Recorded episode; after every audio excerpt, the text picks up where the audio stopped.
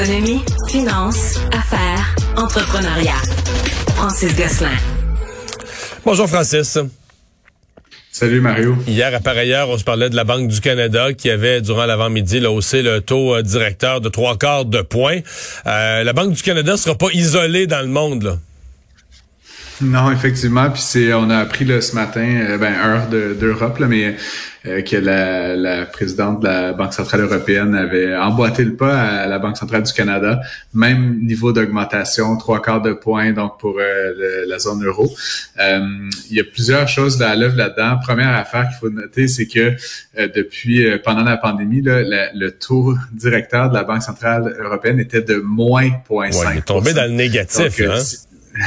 ce qui est quand même un fait euh, intéressant. Là. Il, y avait, il, cherchait tellement à stimuler l'économie qu'il préférait payer les banques emprunteuses. donc, cette petite euh, ajout là, pour vraiment les, forcer à, prêter. Et, à et, de fait, l'inflation en Europe, euh, c'est encore pire que nous. Là. Ici, on est à quoi? 7,5, 8. en Europe, on est dans le 9% C'est encore un peu plus. Ouais. Ben, c'est là où c'est difficile de comparer. Puis tu sais, ça, ça, me fait euh, penser d'ailleurs, euh, Mario, tu sais, on dit toujours, puis j'aime le répéter, que l'inflation, euh, quand on la mesure au Canada, aux États-Unis, évidemment, c'est une mesure qu'on donne. Tu parles de 7-8% mais en fait, c'est pas tout à fait vrai. Tu sais, l'inflation n'est pas la même à Chicoutimi qu'à Vancouver qu'à Gaspé, qu'à Toronto. Tu sais, fait que c'est une mesure moyenne du panier de consommation. La zone euro, c'est bien pire. Tu peux t'imaginer les différences entre une ville comme Vienne et une ville comme Paris, euh, où tu sais, plusieurs petits bleds. Un village, un village en Grèce sur une île. exact, qui utilisent la monnaie commune et qui n'ont pas du tout les mêmes réalités. La deuxième chose, c'est que toutes les banques centrales ont le même problème. Pour mesurer l'inflation, il faut que tu bâtisses un panier de consommation standard. Mais tu sais, est-ce que les, comme tu dis, les, les petits euh, madelinos grecs, est-ce qu'ils consomment la même quantité de tomates, puis de voitures, puis de pétrole que au centre, au centre-ville de Berlin, non, c'est ça. C'est une ouais, ben immense réalité. C'est sûr que les patterns de consommation diffèrent et ça se pourrait très bien que toi, si t'es pas prompt à acheter des biens qui ont beaucoup augmenté en valeur, ben tu seras beaucoup moins impacté. Donc, ils ont un, taux, une monnaie, c'est, c'est, c'est la limite, mais euh, la seule différence, c'est que ça fait 20 ans, nous, ça fait beaucoup plus longtemps que ça. Fait qu'on est habitué au Canada, aux États-Unis, d'avoir une monnaie pour plein de réalités ben, géographiques. Puisque, après 22 années. Ouais. Ils commencent à s'habituer. Puisque tu viens de parler des États-Unis, parce qu'aux États-Unis, euh, la Fed, la, Federal Reserve, se réunit mm. euh, dans deux semaines. Euh, je voyais Bloomberg, je voyais des articles ce matin, et ils ont l'air à penser qu'eux aussi, ça, ça risque d'être trois quarts de point. Donc on dit la Banque centrale européenne vient d'imiter la, la Banque centrale du Canada, mais ça pourrait être la même chose dans deux semaines aux États-Unis aussi. C'est ce que tu penses?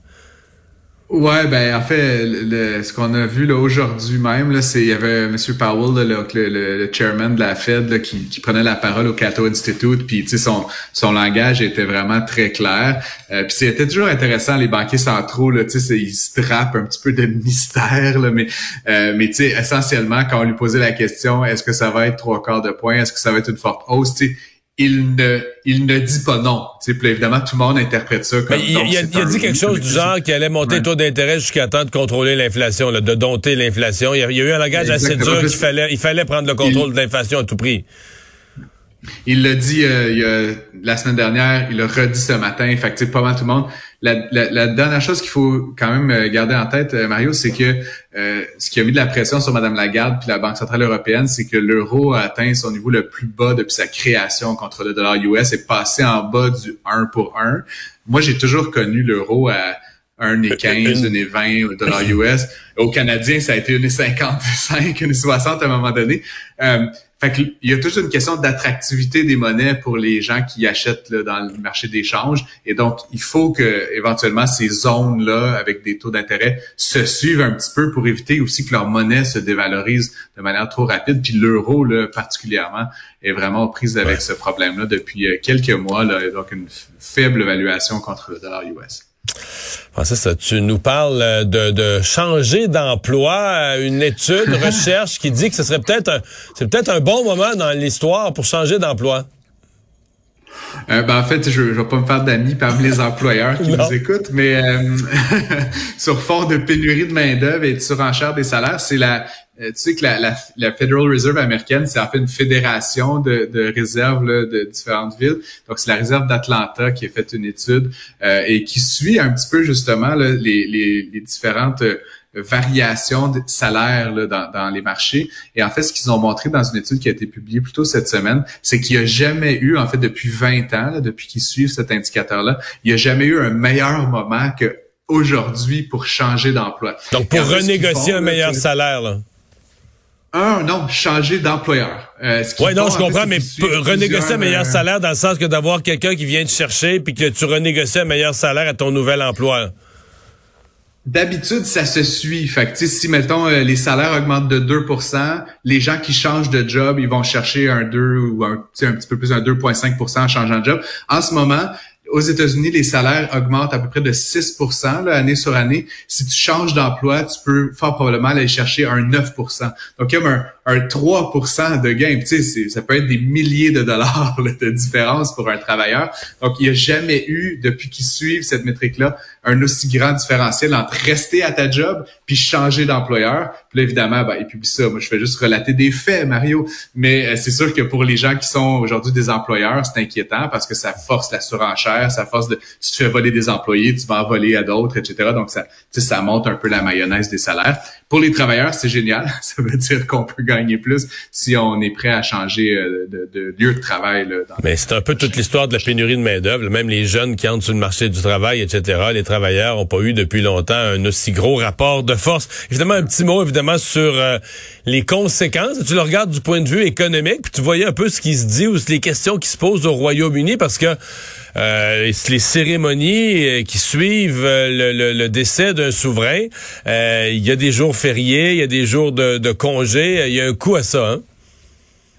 Exactement. Là, j'ai, pas assez de chiffrer le coût de la cérémonie qui va être certainement à plusieurs millions de dollars, mais tu sais, c'est, c'est, un, petit peu du patinage. Là, moi, ce qui m'intéresse, c'est le point de vue macroéconomique. Puis, il euh, faut savoir, là, je pense que ton, ton, ton euh, interviewé précédent parlait, mais il y a toute une opération qui se lance lors du décès d'un souverain, euh, donc du Commonwealth, sur dix jours. On appelle ça l'opération, l'opération London Bridge.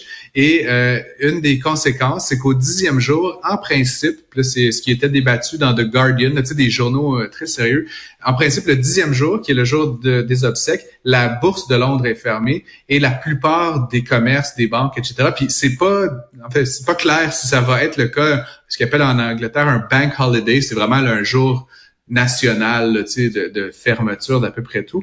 Et, puis donc certains euh, médias anglais, encore une fois sérieux, ont évalué que euh, il pourrait y avoir un impact de l'ordre de 7 à 8 milliards de dollars sur l'économie anglaise. Tu diras que sur les 2,7 trillions que fait le PIB anglais, c'est pas beaucoup, mais je trouvais que c'était quand même un chiffre qui frappe l'imaginaire, euh, que les, les, les obsèques d'une personne aussi importante soit-elle, euh, pour écouter un montant. En fait, c'est l'ajout d'un jour férié, dans le fond, dans le calendrier de cette année là, qui, a, qui, est associé à, Juste pour te dire, Mario, je préparais la chronique, j'essayais de me trouver des sujets d'économie, puis écoute, le Wall Street Journal parlait de la reine et tout. Donc, je suis quand même content qu'on ait survécu. hey, merci beaucoup, à demain. À la journée. Au revoir.